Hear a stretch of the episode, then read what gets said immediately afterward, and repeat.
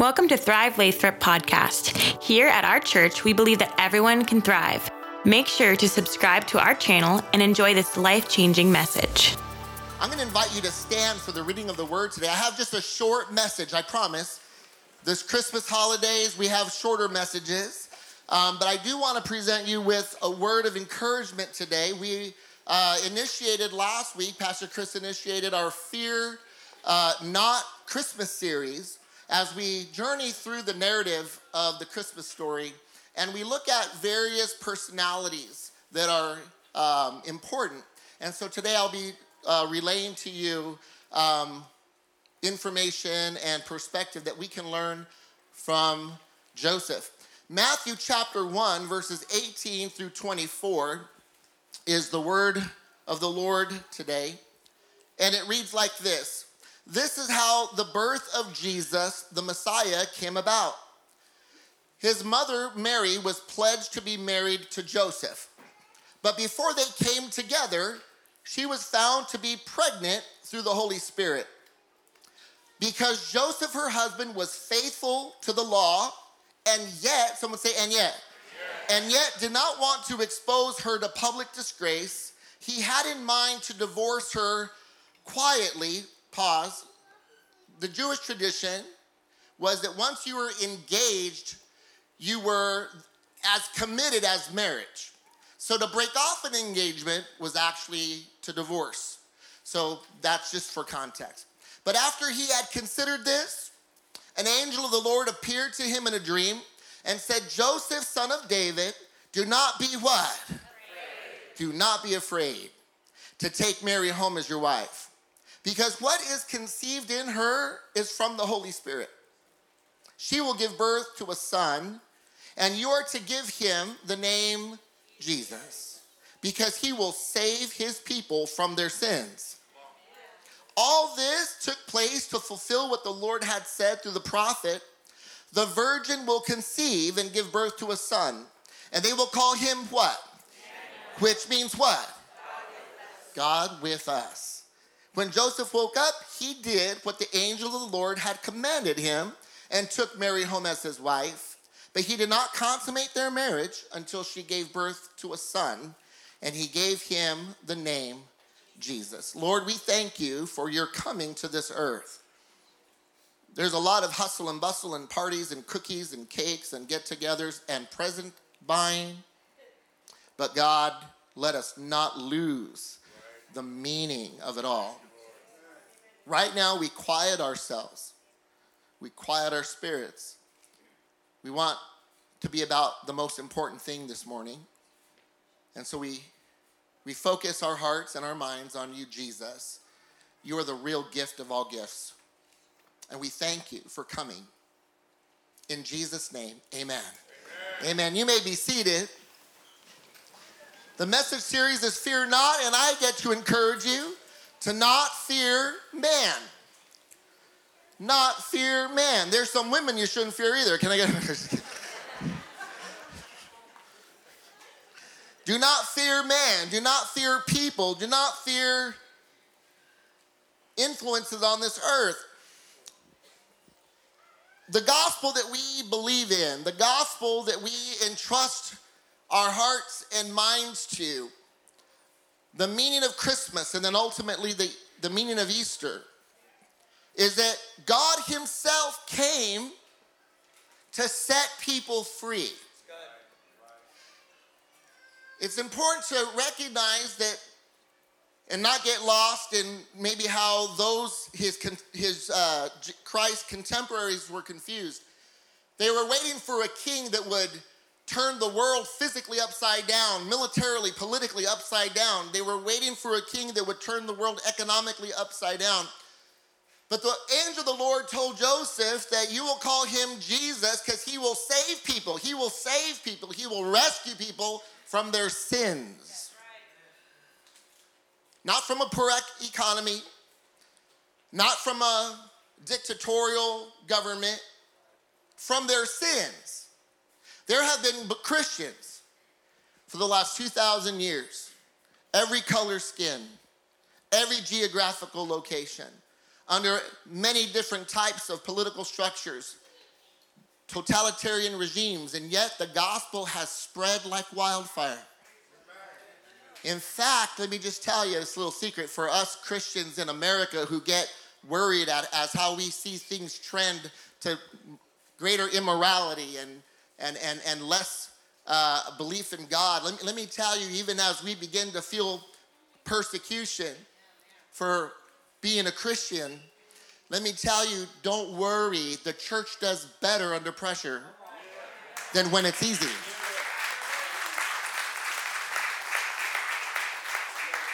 Look at Christian, look at church history. Whenever it's been easy, the church, the church, which is us Christians, get lazy and get comfortable and get enamored with the wealth and the riches and the entertainment. But whenever it's been difficult for a church, it thrives and it grows and it gets more real and authentic. But let me tell you why. This is why because because we don't need deliverance from, from a poor economy more than we need deliverance from our sins. You can't pay your way from a, out of a guilty conscience.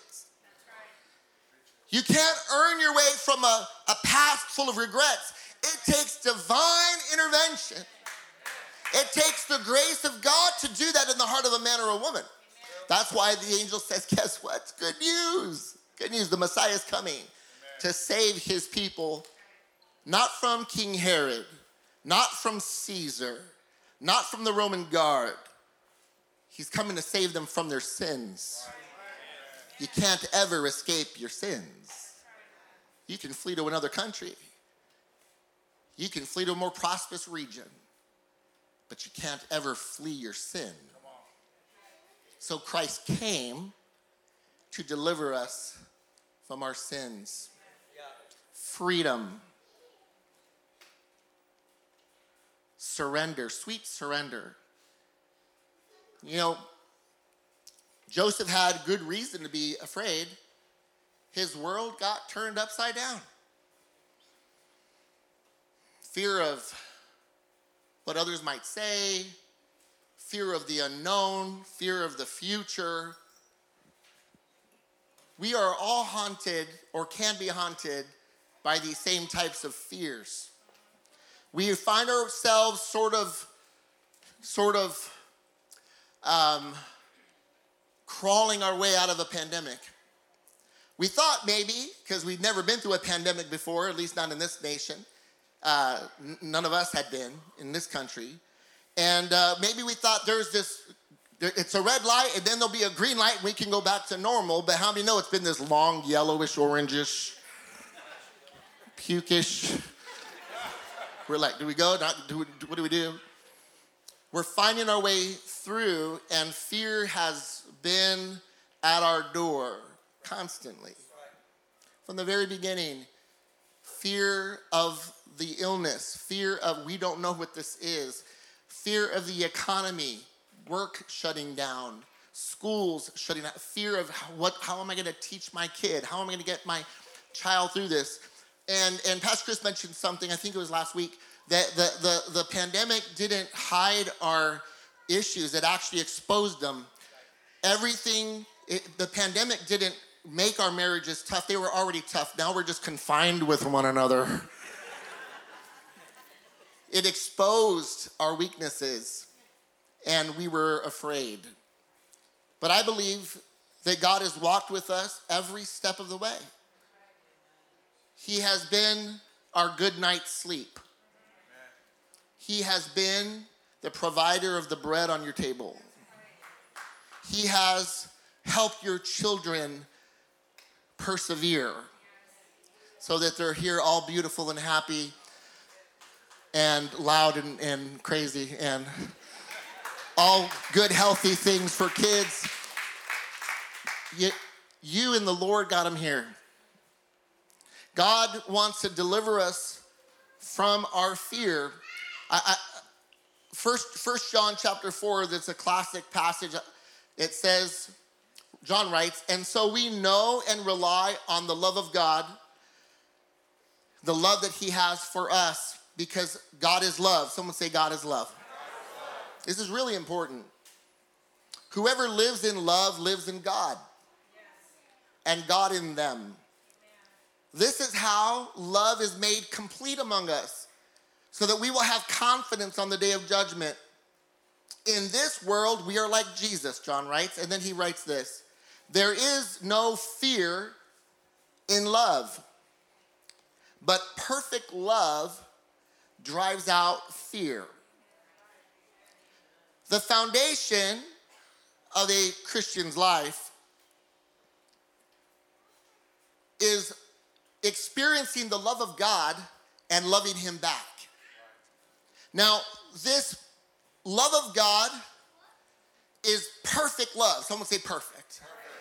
It's perfect love. Now, now it's not it's not a, a, a cheap imitation love because cheap imitation love can be words and it could be mood and it could be uh, if the sun is shining. It, it, people can be loving towards us, affectionate towards us if they're in the right frame of mind. But this is not that is not perfect love.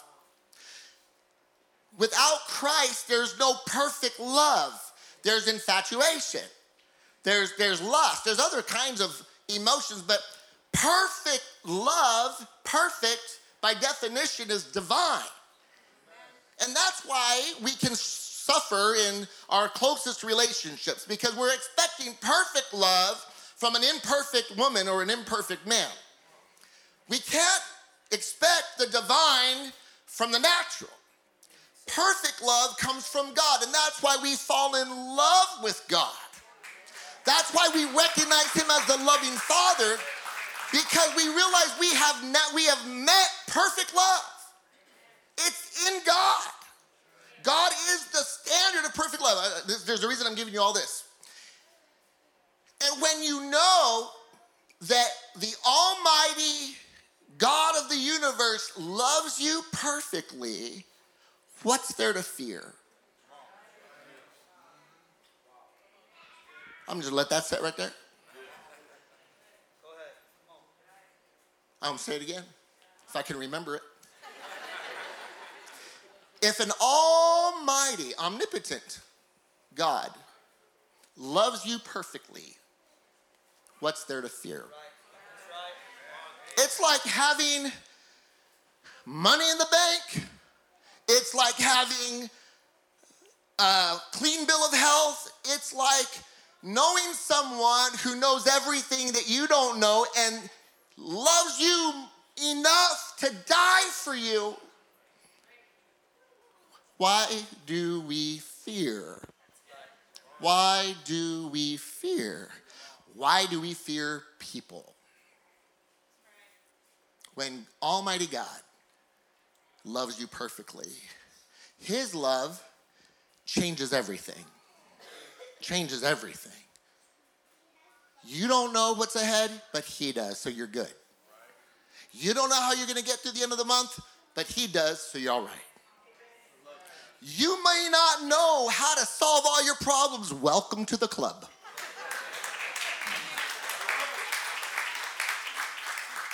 But he does, so you're all right. Are you following me? It's really important. It's really important for two reasons. One, the person who may be here or watching online that doesn't really believe in God because maybe You've adopted a, a, an image of God as judgmental and a killjoy, cosmic killjoy or someone distant. No, that's not the God of the Bible. And I invite you to draw near to him. But second, you might know him, but not yet be convinced. You never say this, you never say it out loud.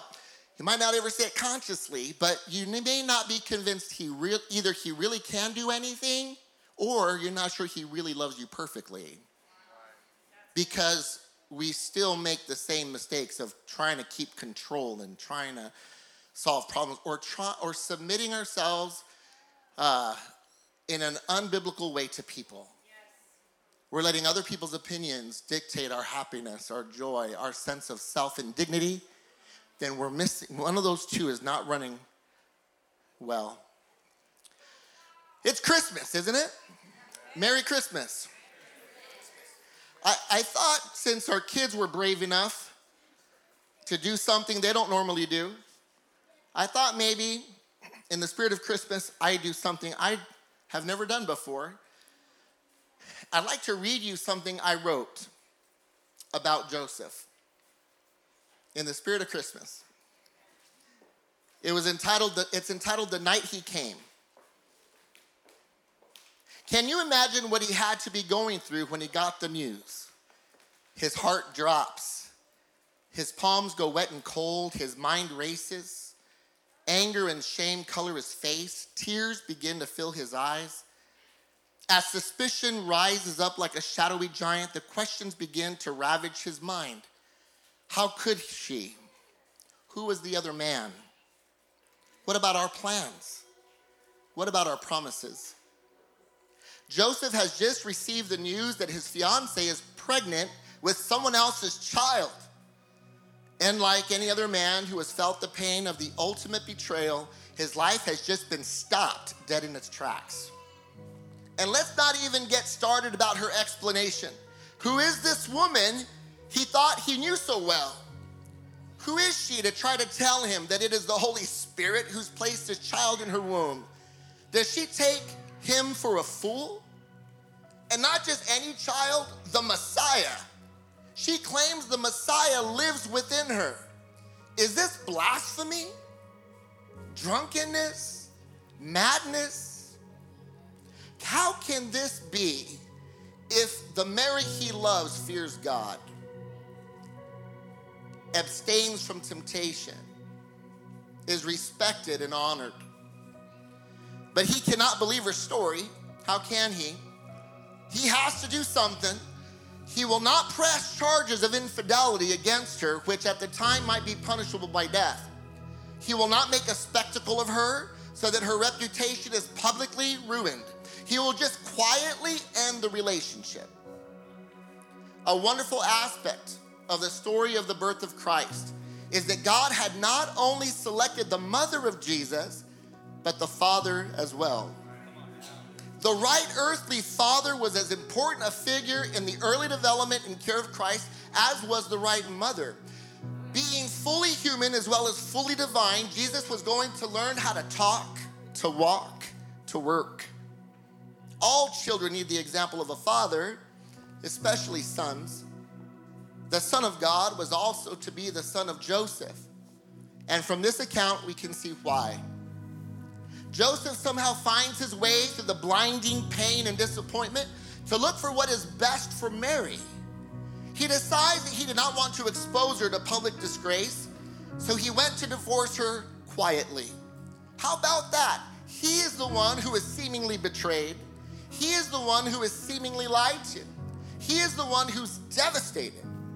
Yet he is a gentleman in the truest sense of the word. In fact, he's more than a gentleman, he is a godly man. He makes the right choices between vengeance and forgiveness, bitterness and freedom, hatred and love. Some might say that Joseph was taking an easy way out. How could he love Mary and decide to break off the engagement? Couldn't he accept her, whether he believed her or not, based on his deep love for her? The answer is no, he could not. And this is one reason his life had been marked with righteousness and integrity. See, Joseph took himself seriously. So seriously, he had lived his life with meaning up to this point. He had made a commitment to an honorable woman. He had dedicated himself to pleasing God with worship and lifestyle. He knew that God had a plan for him, even as a simple carpenter. And he would not jeopardize that. Not now, not with so much at stake.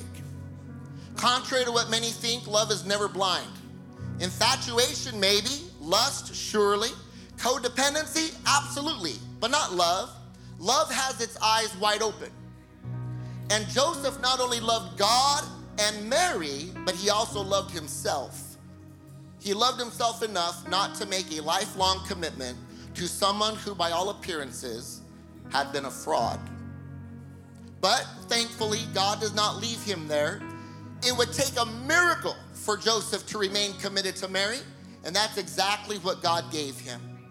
An angel of the Lord appeared to him in a dream and said, Joseph, son of David, do not be afraid to take Mary home as your wife, because what is conceived in her is from the Holy Spirit. She'll give birth to a son, and you're to give him the name Jesus, because he will save his people from their sins. The message is received loud and clear, and the man of God responds in obedience and submission. This is strange and not my plan, he must think, but my life is not my own. And the difficulty is not over. We don't hear much more about Joseph other than anxiously looking for his lost son, who he finds in the temple courts of Jerusalem. When questioned, 12 year old Jesus responds, Didn't you know I had to be in my father's house? His father's house. Joseph surely had to deal with the whispers and sideways glances of those familiar with the couple and the rumors about them. There are the questions, innuendo, and gossip. Joseph is raising another son. Undoubtedly, there were moments when Joseph found himself staring at this boy and wondering, even if briefly, if he had done the right thing. If the dream that had convinced him of his calling was valid, if Mary really could be trusted, if it was worth it. But Joseph is a godly man and he, he keeps his word and takes Jesus as his own, teaches him to talk, to walk, to work. Joseph passes on the skills of a carpenter, passes on the love for his wife Mary, passes on the love for his heavenly father. And as all good fathers, Joseph knows his son intimately. He sees what others do not see. Surely Joseph's eyes brighten with understanding as he watches his son grow in stature and in favor with the Lord and with men. Joseph knows things about this son of his that the gossips do not know. He hears the unearthly wisdom. He sees the unnatural acts of selflessness. He looks into the eyes of the child and recognizes something there that he has only known before in prayer. And surely Joseph does what all good fathers do when they carry their sleeping children to bed. He feels the heartbeat of his son against his chest and thanks God for the night he came. Joseph gives us the best example of whose voice to listen to. Whose voice will we listen to? Will we listen to the voices that question and undermine and accuse? Or will we listen to the, to the voice of God speak even when, are you with me? I know that was kind of long, sorry. I'll never do it again. No, just kidding. Will we listen to God's voice even when it goes contrary to everything we've ever known before? See, part of the journey of faith is learning really a whole new way of living. It's not trying to fit God into our way, it's realizing God opens up a whole new way, and it's up to us to get with Him. When we do that, there will be voices accusing. There'll be even voices in our head accusing and wondering and undermining. But let me uh, let me encourage you that we can get to the point where we're fearless enough to take God at his word. No more bowing to public opinion, no more bowing to the whims and sentiments of those around us. No more being concerned about what flawed men and women think of us. But much more focused on what God thinks of us. I'm going to invite you to worship here. And I want you to know that the this is the ultimate of worship. The ultimate of worship is not what you do with your mouth or what, with your head, but what you do with your life. It's what you do with your life. People can claim to, you know, love God, come into a building or, or, or, or be somewhere and sing and do something with their hands, but their lives are incoherent with what they sing. And what we want to be is are, are, are people who are dedicated where we realize that the way we speak and the way we make decisions and the, the way that we govern our lives, that all of that is can be as worship unto, unto God. We need to place God Himself on the throne of our hearts and live our lives in surrender to His will. Would you stand with me? And we're going to sing this Christmas song. Thank you again for tuning into our podcast. For more info, please visit our website at thrivelathrop.com. Have an amazing rest of your week.